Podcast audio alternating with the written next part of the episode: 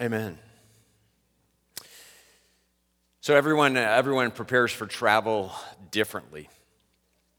I want to talk about that for a moment. My wife is really good when we're heading off on a family trip. She begins to prepare for uh, our family trip, our travels, like as much as a week ahead of time, a little bit at a time, step by step, uh, getting things out, getting things ready. And that works out pretty well. And I'm a little different. And uh, sometimes I may think about packing ahead of time, or I may make a list on my phone or on a piece of paper, uh, but I don't often actually start packing until what some people might call the last minute. Uh, sometimes that works out uh, pretty well for me. I'm able to sort of think and bring everything together all of, all of a sudden and at the last moment. And sometimes I end up in panic packing. That's what I call it panic packing. Do we have any other panic packers out there this morning?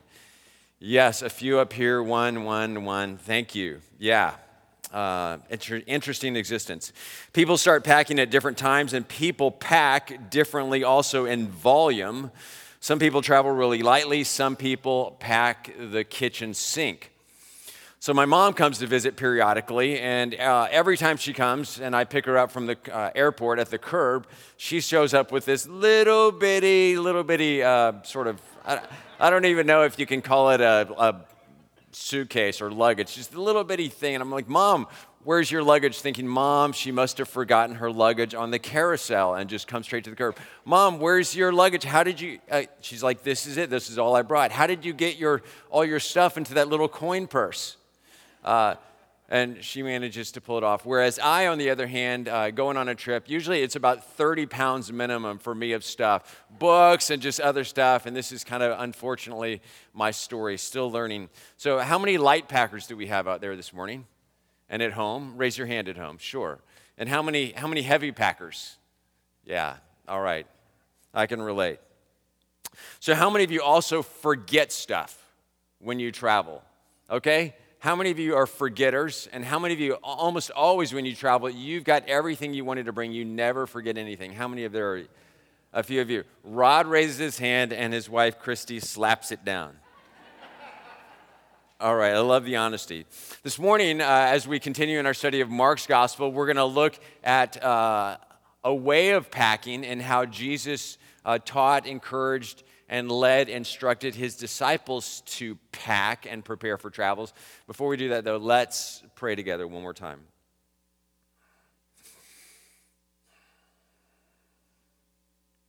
God, uh, help us to be attentive to you. We live busy and distracted lives, I do. All of us here in various ways do. Help us to be attentive to you, to your life, to your world, to your reality, to your intentions, to your hope, to your love, to your goodness, to your plan and your plans. Uh, give us ears that are good to hear, hearts that are fertile soil to receive your word. I pray and ask that as my word is true to your word, that it be taken to heart. If my words stray or deviate in any way from your unchanging word, may they be quickly forgotten. In the name of Jesus, amen. So, reading from uh, the Gospel of Mark, chapter 6, beginning at 6b, the second half of verse 6. Listen closely, this is God's word. Then Jesus went around teaching from village to village. We read that last week. Calling the 12, his 12 closest disciples to him, Jesus began to send them out two by two and gave them authority. And we've seen that word a number of times and that idea a number of times already in Mark's gospel uh, Jesus has authority like no one else in a variety of ways and over a variety of things. Jesus gave them authority over impure spirits, which in Mark's gospel and the other gospels is synonymous with uh, evil spirits, demons. Impure spirits, evil spirits, demons. Jesus gives them authority over such. Verse 8 These were Jesus' instructions Take nothing for the journey except a staff, no bread, no bag, no money in your belts. Wear sandals, but not an extra shirt. Whenever you enter a house, stay there until you leave that town. And if any place will not welcome you or listen to you, leave that place and shake the dust off your feet as a testimony against them. They, in other words, the 12, went out and preached that people should repent. They drove out many demons and anointed many sick people with oil and healed them. And here we are in a new section of Mark's gospel and a new stage now in Jesus' relationship with his disciples. First, Jesus called four men to himself, then he calls eight more, so they're up to 12. And he calls them to be with him. He calls them to watch and see what he is doing, to listen to what he is preaching and teaching, to see how he interacts with people, to witness his ministry in its various forms. And now, having done that for some period of time, Jesus sends. Jesus sends these 12 on a trip. But not before Jesus prepares them for their travels. Jesus prepares them for their going. Jesus prepares them for their mission. This is what you are to take and not take. This is what you are to pack and not pack. Take nothing for the journey except a staff, no bread, no bag, no money in your belts. Wear sandals, but not an extra shirt. And while the world in which we live today, in our context, is really different than the one in which and to which and into which Jesus preached, taught, and lived, for example, most of us rarely leave home without some sort of currency or credit on us in our possession. There is much more for us to learn from here, much more that Mark wants us to understand, much that Mark wants to convey, much that we can learn still in a completely different context from Jesus. A staff then was helpful for navigating bumpy and uneven roads and paths in first century Palestine. A staff could be used to protect one from wild animals. But the sidewalks on which we walk, the roads on which we travel, are much smoother, safer, easier than in the first century. We don't have to contend with wild animals, and so we don't carry staffs and don't need to take that literally in our following Jesus. But what of Jesus' instructions about no bread, no bag, no money, no suitcase, no luggage? The message of Jesus was and is travel lightly. In view of the urgency of Jesus' message, 2,000 years later, and with Jesus not yet having returned, we have lost some of that urgency that we need to feel in this passage. But Mark's message is the same travel lightly in view of the urgency of the gospel, of people hearing it, of people responding to it, of people embracing God's kingdom and God's reign in their midst. Urgency. Jesus sought to free people from the encumbrances of heavy loads, of that backpack that, G- that Gladys talked about, of the luggage that we carry around us, of the things we pack and feel like we must hang on to and stay attached to physically. Travel lightly also to demonstrate one's detachment or freedom from the things of this world, the things that the world says that we have to have with us. Travel lightly as a means of depending on the hospitality of those to, one, to whom one is sent, to the, of those to whom one goes, which would require one engaging others actively. And the things that we carry and the things that we surround ourselves with end up as barriers between us and other people eventually. Travel lightly so that you may remain nimble, adaptable, flexible along the way, to follow however God leads, to pivot, ready to be interrupted, as we talked about a couple of weeks ago.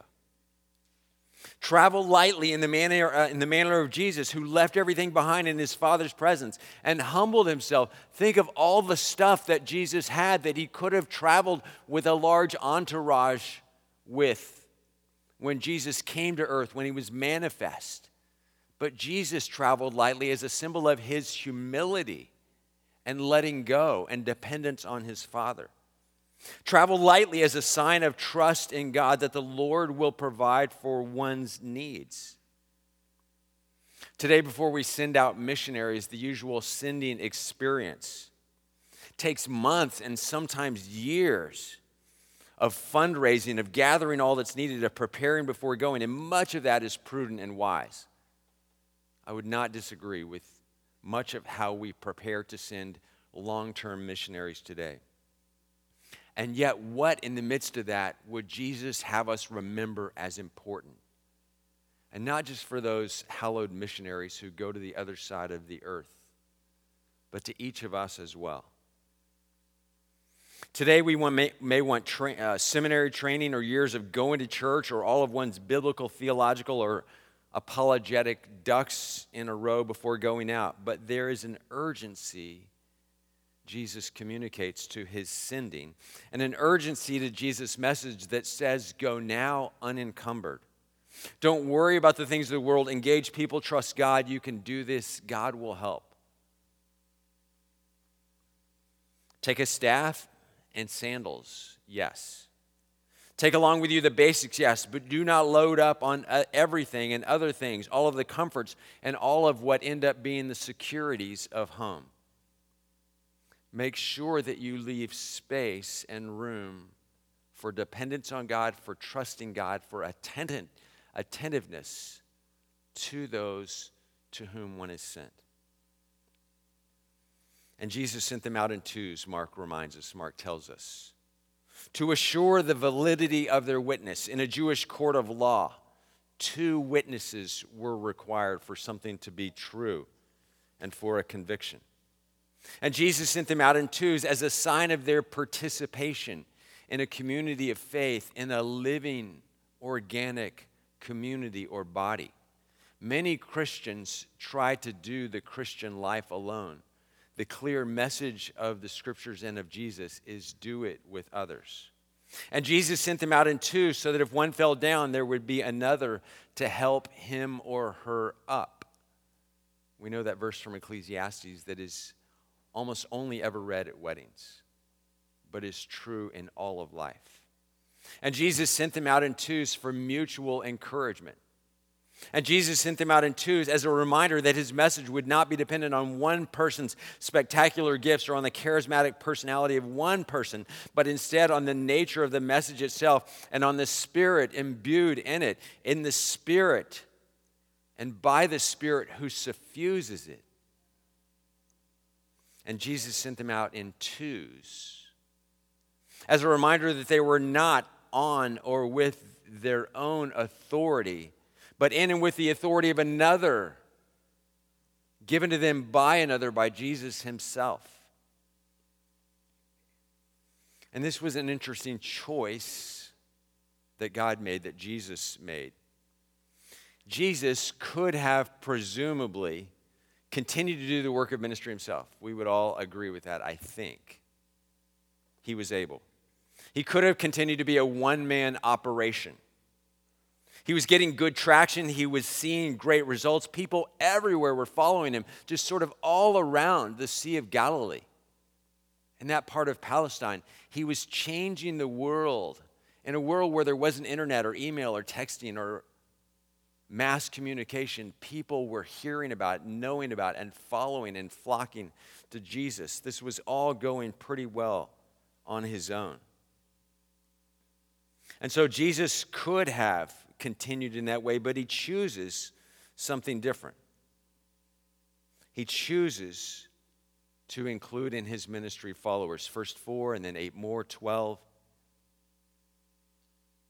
and then 72, and then hundreds, and then thousands, and millions of men and women to join him as ambassadors of the kingdom, as ambassadors of God's kingdom, which was coming, which was arriving, which was in the, the process of unfolding and being revealed and being shown, of appearing in their midst.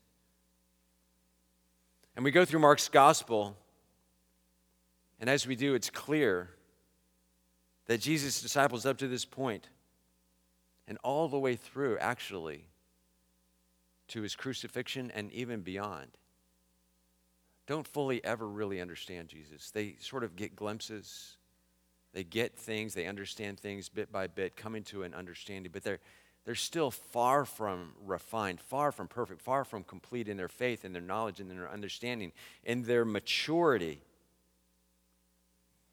Yet, Jesus trusts them enough they don't yet trust Jesus enough. Jesus, though, trusts them enough to give them, to hand off to them this mission, this purpose, this calling. Jesus was doing fine inaugurating God's kingdom on his own, but he chose to share the ministry. He was the Lamb of God that takes away the sin of the world. There is no other, there was no other, there will never be any other Lamb who takes away the sin of the world. There was only one. But Jesus invited others into his ministry, partnering with him in advancing God's kingdom.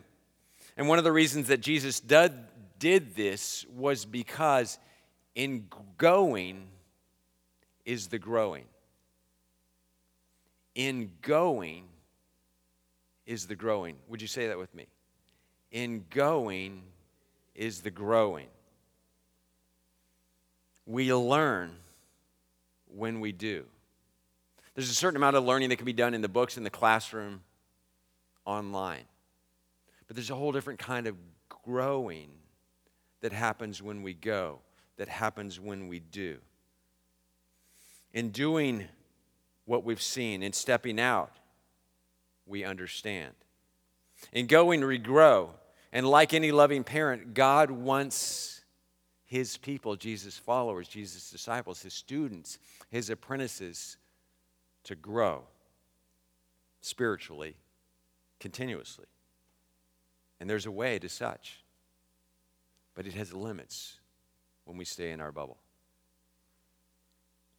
Verse 10. Whenever you enter a house, stay there until you leave that town. And if any place will not welcome you or listen to you, leave that place and shake the dust off your feet as a testimony against them. Stay in the first house you enter. Be content with what you're given. Be content with the hospitality you're offered. It's almost countercultural in some ways. Human nature and our culture encourage upward mobility in every aspect of our lives and being. You can have more, look for better, seek out bigger, get the nicer, upgrade now. Jesus says, whenever you enter a house, stay there until you leave that town. Be present where you are, be content with what you have, be thankful for what you've been given. Pay attention with respect to the people who are hosting you. Forget about being upgraded to first class. Minister, if that's where you are, in the coach cabin. Stay there. Stay there until you leave that town. A constant focus on upgrading one's accommodations, one's situation in life, one's context, one's environment, what one has, can sometimes ruin one's soul, if not distract. Verse 11, but if any place will not welcome you or listen to you, leave that place and shake the dust off your feet as a testimony against them, which when I read that sounds kind of spiteful. But really isn't. Rather, it was this physical and visual way of washing one's hands of responsibility, not of care, not of love, not of interest, not of commitment or devotion, but of responsibility after having done what one is called to do. Do, follow, go, be sent. And if they are receptive, they're great. And if they're not, that's not on you. That's not your responsibility. Be responsible for that which one is responsible for, but nothing else. We're called to be faithful more than we're called to be successful. How people may re- respond to us may be shaped by or affected by how we speak, by one's broader witness, by the love or winsomeness with which we speak, by our kindness or gentleness. But eventually, people's responses to the gospel of the kingdom are not our responsibility. That responsibility belongs to the hearer. And it's really in God's hands, and we can trust God. And so Jesus says, just let it go. And visually, one of the ways they would do that, going back to Old Testament times, was just to kind of go. All right. And finally, verse 12. They, in other words, the 12, went out and preached that people should repent. They drove out many demons. They did, and anointed many sick people with oil and healed them. Having been given authority by Jesus and having been told how to pack, what to wear, what to take, how to go, how to be, Jesus' students and apprentices actually went. They actually went. Which often today doesn't actually happen. We're sure we get the Bible study thing down, we get the devotional down. But in some ways, it sometimes in our culture today lack the going.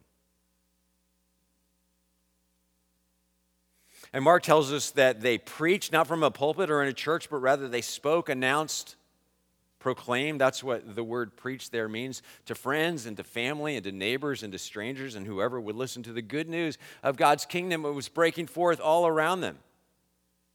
To God's news that was ha- at hand, to God's news, His good news that was available now to them in a way it had never been available to them before and still is today. They preached and they drove out demons and they anointed many p- sick people with oil and healed them. They preached, they drove out demons, and they healed people. One, two, three. And I realized that, that sort of now we're talking about things that are way outside of the comfort zone of most people who populate the pews of churches in America. Is it not true? preaching, driving out demons, anointing with oil, and healing are just like from another context, another place, another century, another millennium, another world. It would feel like to most of us. And yet, we believe that that which was true 2,000 years ago is still true today. And that Jesus was crucified and buried and raised to new life today.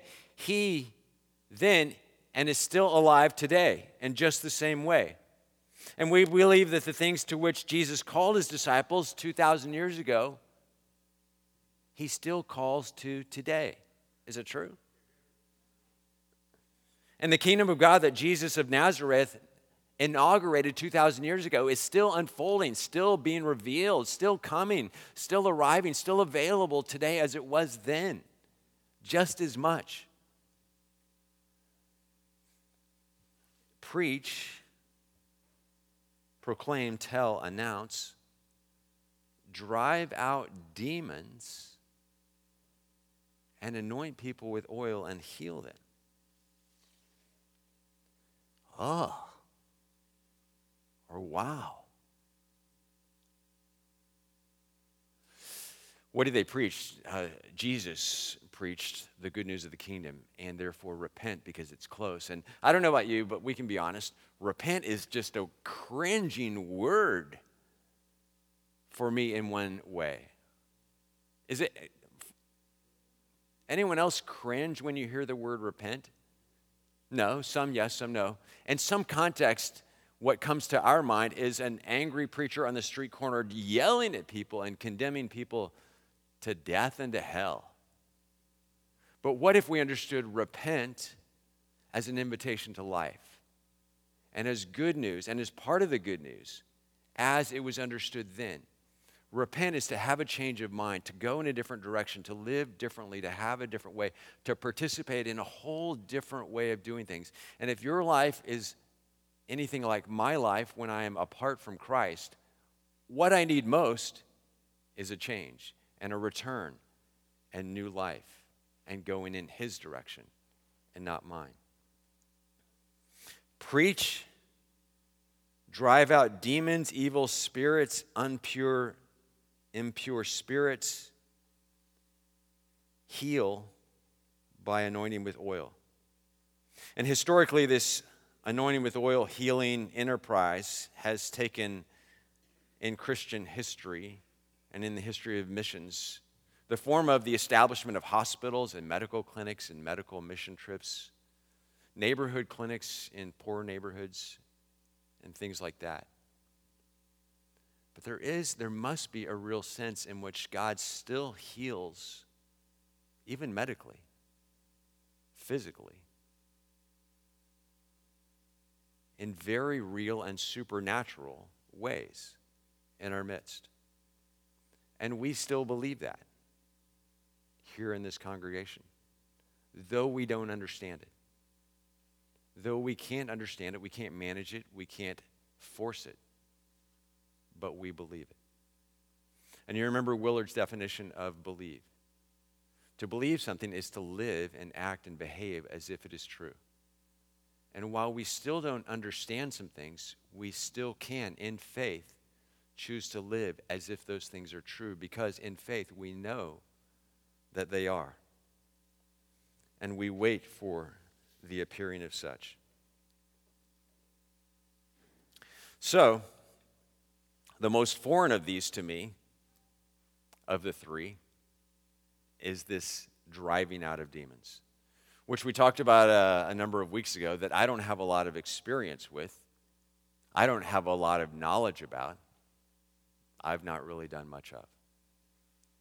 So on Thursday, we get a call to the church, and a man says, I have a family member with an evil spirit. Would you come and pray that this evil spirit would go away? Well, I got a lot of books on my shelf, and uh, I see this, but I don't have a lot of experience. What are we to do? Do it. Go. Pray. Follow. And so, sort of uh, gathered up a couple of other people, Gladys and Rick back there. And in one sense, we don't know what we're doing, but neither did Jesus' disciples, I don't imagine, so far in what we know from Mark. And so we went, and Gladys got some oil, and we lived as if this thing was true. And we went and we met and we cared and we loved and we prayed and we kneeled and we spoke and we listened and we watched and we waited. And there was a part of me, I have to tell you, that just sort of fully expected and fully hoped that this dear woman who was lying down, who looked like she could have almost been dead, was going to rise like Jairus' daughter. I was expecting, hoping, looking toward, hoping that that would happen and God would be fully glorified and we would all celebrate and go, oh, it's, it's just like we read about. But that didn't exactly happen. But that doesn't mean it's not true. And when tears came to the eyes of the woman who otherwise couldn't move, and when her eyes opened as they hadn't for a long time, I knew that there was truth in this. And I knew and I know that God wants us to follow in faith, even if we don't understand. And I believe, and I think many or most of you do too today, that though we don't understand evil spirits, impure spirits, demons, most of us, even if we've read the book, that we would acknowledge their reality in our midst. And so, as strange and foreign as this passage seems, and we're just in easy in a Presbyterian church to jump over that, but we're just going straight through Mark and not skipping around. As unusual and foreign as this stuff is to us, these are the things to which Jesus calls us as sent people as disciples, as followers, as apprentices, to preach, to drive out demons, and to heal. And so after worship every Sunday, we actually fully believe that when we invite people to pray or to be prayed for, that there is a God who is with us, who heals who brings things back together, who makes people well in all kinds of different ways, still, though we don't understand it all. And so this passage calls us to get out of the boat and onto the water. It calls us to get out of the stands and onto the field. It calls us, Jesus calls us to get out of the pews and into life. Following Jesus is not a spectator sport, but rather a life adventure into which God is calling us in faith and holding out for us a kingdom that is different in every way than the kingdom of Shannon or the kingdom of you or the kingdom of this world. Into this, God is inviting us.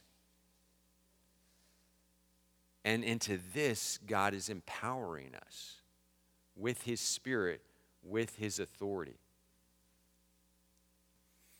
So, this is for all of the 12. Again, none of them are ready. None of them are ready. None of them know all that you and I would like to know. None of them have all the answers at this point. None of them are educated. None of them have any experience in these sorts of things. They come from fishing and tax collecting backgrounds. No seminary training, no going to church. And yet, into this different world, Jesus calls them. We often associate the word evangelism with these sort of things. And in the New Testament, there are these four different passages that talk about all the gifts of the Spirit, the charismata, the spiritual gifts. Never is evangelism listed as one of those. But rather, it's something that everybody is called to, something that God's Spirit will empower everyone and anyone to do. Not because we have to, but because we get to. So, how's your packing coming? How's your preparing coming? What do you need? How does Jesus send you? Are you ready to go? Will you go in his way? Will we? Let's pray.